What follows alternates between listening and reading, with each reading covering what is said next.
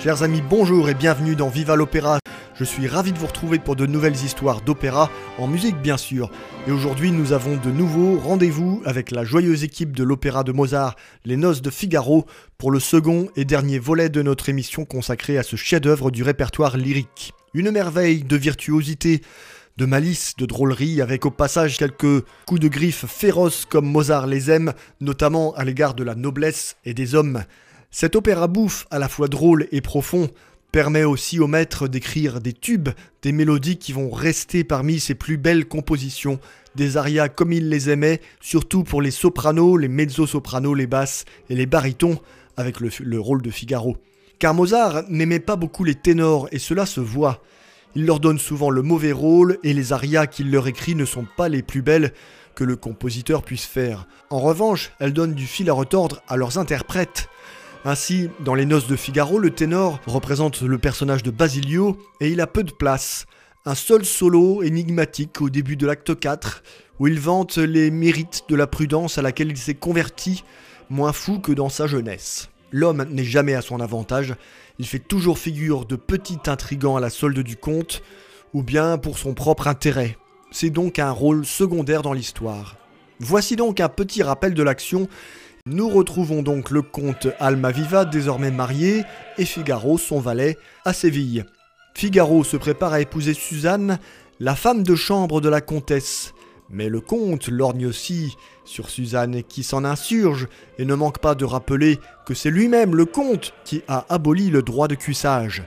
Au passage, la noblesse est passablement critiquée par Mozart.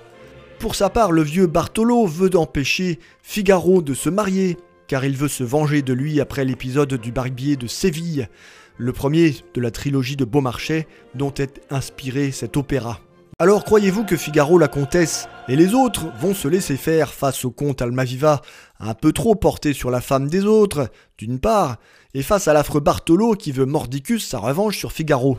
Eh bien non, bien sûr, non, tout le monde va se battre, une joyeuse pagaille va s'en suivre, et Mozart va s'en délecter et en délecter le public à sa suite. Et comment va se terminer tout cela? Eh bien par un magnifique coup de théâtre aussi inattendu que cocasse, mais pour l'instant je ne vous en dis pas plus. Et nous allons écouter Figaro dans l'un de ses airs les plus fameux, où il met en garde, sans le lui dire en face toutefois, le comte qui lorgne sur sa fiancée. Si vous voulez danser, cher comte, c'est moi qui vais mener le bal, et je déjouerai tous vos plans.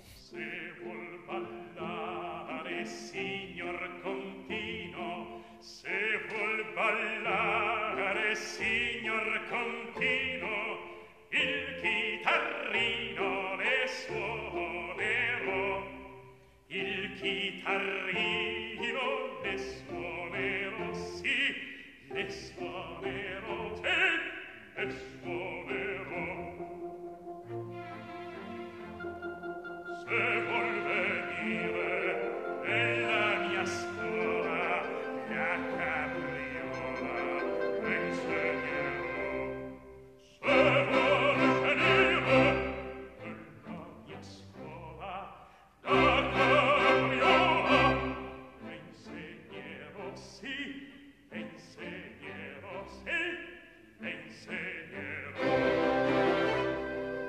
Sappiamo,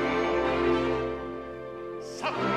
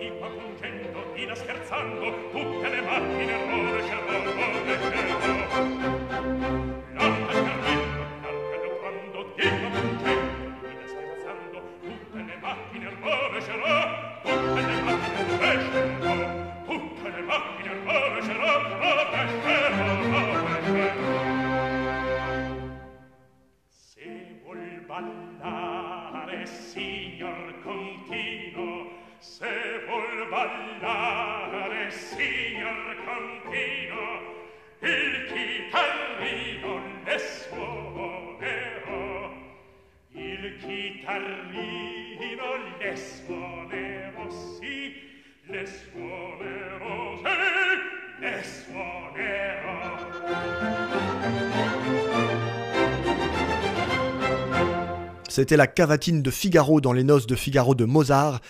Et c'était Giuseppe Taddei qui l'interprétait sous la baguette de Carlo Maria Giuliani avec le Philharmonia Orchestra. J'ai choisi cette édition de l'opéra parue chez Emi Classics pour illustrer ces deux émissions consacrées au chef-d'œuvre de Mozart.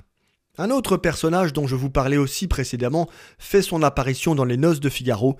Il s'agit du jeune adolescent Chérubin qui va apporter un ressort comique supplémentaire à la pièce. En effet, il tombe amoureux de toutes les femmes qu'il rencontre, et le comte veut l'éloigner de la comtesse, car il en est le page. Et Chérubin chante à l'acte 2 Voi che sapete che cosa è amor vous qui savez de quoi est fait l'amour, voyez s'il est dans mon cœur, je vous dirai ce que j'éprouve, c'est si nouveau que je ne puis comprendre.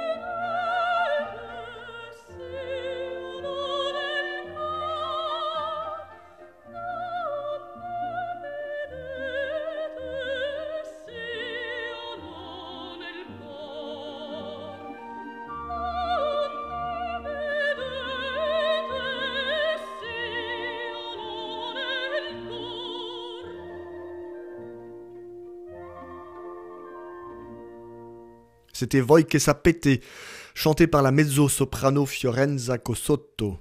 Je ne vais pas rentrer dans le détail des circonvolutions et des rebondissements de l'intrigue des Noces de Figaro, je, je, vous invite plutôt à les découvrir.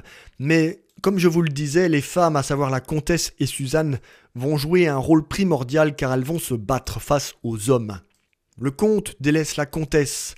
Bartolo veut empêcher le mariage de Suzanne avec Figaro et Suzanne et la comtesse vont s'entendre pour résister avec le concours de Figaro. Les compositeurs ont toujours défendu les femmes, j'ai eu l'occasion de vous en parler avec Verdi, et là aussi Mozart prend le parti des femmes, je voudrais donc que nous écoutions successivement deux arias magnifiques. D'abord la comtesse délaissée qui se lamente et qui chante Dove sono, Avant de l'écouter, voici un extrait du texte, et là on voit que Mozart ne rit plus du tout. Nous sommes dans le registre de l'opéra dramatique avec de tels arias, et c'est une des grandes nouveautés apportées par Mozart pour l'opéra bouffe. La comtesse dit À quel humble état suis-je réduite par cet époux cruel, qui, après m'avoir, avec un mélange inouï d'infidélité, de jalousie et de mépris, d'abord aimé, puis outragé, et finalement trahi, m'oblige désormais à rechercher l'appui de ma suivante. Où s'en sont-ils allés les beaux instants de douceur et de plaisir? Où sont partis les serments de cette bouche mensongère? Pourquoi, si en pleurs et en chagrin tout s'est transformé pour moi, le souvenir de mon bonheur ne s'est-il pas effacé dans mon cœur? Et après avoir écouté cette complainte de la comtesse, nous écouterons le duo formé par la comtesse et Suzanne, sa suivante, sa domestique, qui manigance ensemble un plan pour confondre le comte. Cela va donner la charmante canzonetta sull'aria, chanson sur l'air. L'air de rien, bien sûr.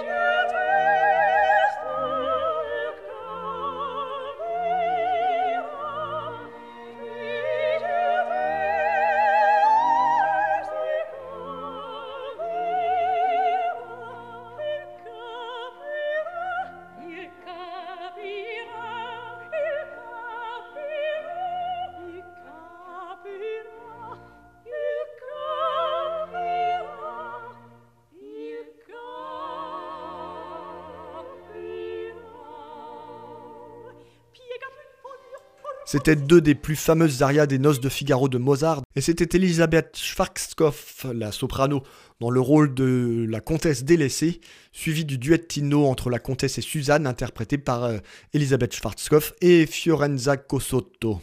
Pour comprendre l'intrigue et le dénouement des noces de Figaro, il faut se souvenir que Figaro avait par le passé emprunté 2000 écus à Marceline, vieille fille, ancienne domestique de Bartolo, et qu'il n'a jamais remboursé ce prêt obtenu en échange de sa promesse de mariage. Pour sa part, le comte a promis à Suzanne une dot, en échange de ses bonnes grâces, dot qui permettrait de libérer Figaro de sa dette, qu'il pourrait alors rembourser. Ces deux éléments clés vont sous-tendre toute l'action, Marceline voulant contraindre Figaro à honorer ses engagements, au grand bonheur de Bartolo qui voilà l'occasion de se venger de Figaro. Et le comte dispose d'un moyen de pression pour abuser de Suzanne, de manière très vile, et la noblesse en prend encore pour son grade au passage.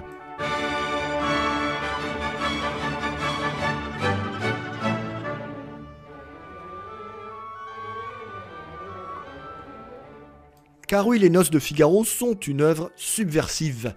N'oublions pas que Louis XVI, lorsqu'en 1781 la pièce de Beaumarchais fut soumise à la lecture, Louis XVI déclarait cela ne sera jamais joué. Elle fut montée finalement après bien des péripéties en avril 1784 à la Comédie Française. À Vienne, il était possible d'acquérir le texte de la pièce, mais non de la jouer. Pour déjouer les interdictions, Mozart va donc s'appuyer sur son librettiste avec lequel il collabore pour la première fois sur les Noces de Figaro. Un personnage haut en couleur nommé Lorenzo da Ponte, qui s'y connaît en subversion car sa vie, son parcours, son parcours personnel sont tout sauf recommandables, si je puis dire. Pour poser brièvement le personnage, il s'agit d'un littérateur polyglotte, librettiste et libertin. De son vrai nom, Emanuele Conegliano, il était le fils d'un tanneur juif et il adopta le nom de l'évêque de Sénéda quand son père se convertit au christianisme. Se destinant à la prêtrise, il enseigna d'abord dans nombre de séminaires catholiques jusqu'à ce que finalement il se trouva compromis dans des histoires à connotation sexuelle. Il dut s'enfuir à Dresde également à cause de ses penchants pour la politique révolutionnaire. Voici donc en quelques mots ce fameux Lorenzo da Ponte, et ce débrouillard né assure à Mozart qu'il va réussir à déjouer les interdictions pour que l'opéra puisse se faire. Le livret de Da Ponte efface donc le contenu politique explicite de l'œuvre originale en basant plutôt sa satire sur les mœurs de la noblesse et en donnant la part belle aux femmes. Les hommes en général et leur jalousie en prennent pour leur grade, la satire de la noblesse à travers le conte, infatigable coureur de jupons, hypocrite, va elle aussi assez loin. Le comte se demande ainsi au début du troisième acte, assez ridiculisé par les autres personnages, pourquoi tout ce que j'entreprends échoue-t-il? Parce qu'en face il y a les femmes, et notamment le personnage de Suzanne, domestique insoumise et très subversive. Je vous parlais aussi d'un coup de théâtre final. Eh bien figurez-vous que Figaro ne peut se marier à Marceline car on apprend qu'il est de naissance noble, même s'il a perdu la trace de ses parents peu après sa naissance. Une marque sur son bras droit, signe distinctif, prouve ses origines. Marceline n'en revient pas, et elle se rend compte alors que Figaro est le fils naturel qu'elle a eu avec Bartolo, enlevé à sa naissance, et que dans ces conditions, Figaro ne peut évidemment pas épouser la vieille gouvernante. Les anciens ennemis tombent dans les bras les uns des autres. Quant à Bartolo, il n'a plus de motif de vengeance, et c'est lui qui finalement va épouser Marceline. Après quelques péripéties au quatrième acte, le comte pour sa part, joué par les femmes et par Figaro, sera forcé d'implorer le pardon de la comtesse. Tout se terminera bien, y compris pour Mozart, puisque les interdits pesant sur son opéra vont assez vite être levés. Je ne peux malheureusement pas vous en dire plus car le temps passe vite. Je vous invite juste à voir ou à revoir les noces de Figaro même si vous ne connaissez pas bien l'opéra, voire pas du tout, c'est une excellente porte d'entrée dans l'univers lyrique. Je vous dis à très bientôt pour d'autres histoires d'opéra. Je vous laisse avec le final des Noces de Figaro de Mozart. A très bientôt et bien sûr, viva l'opéra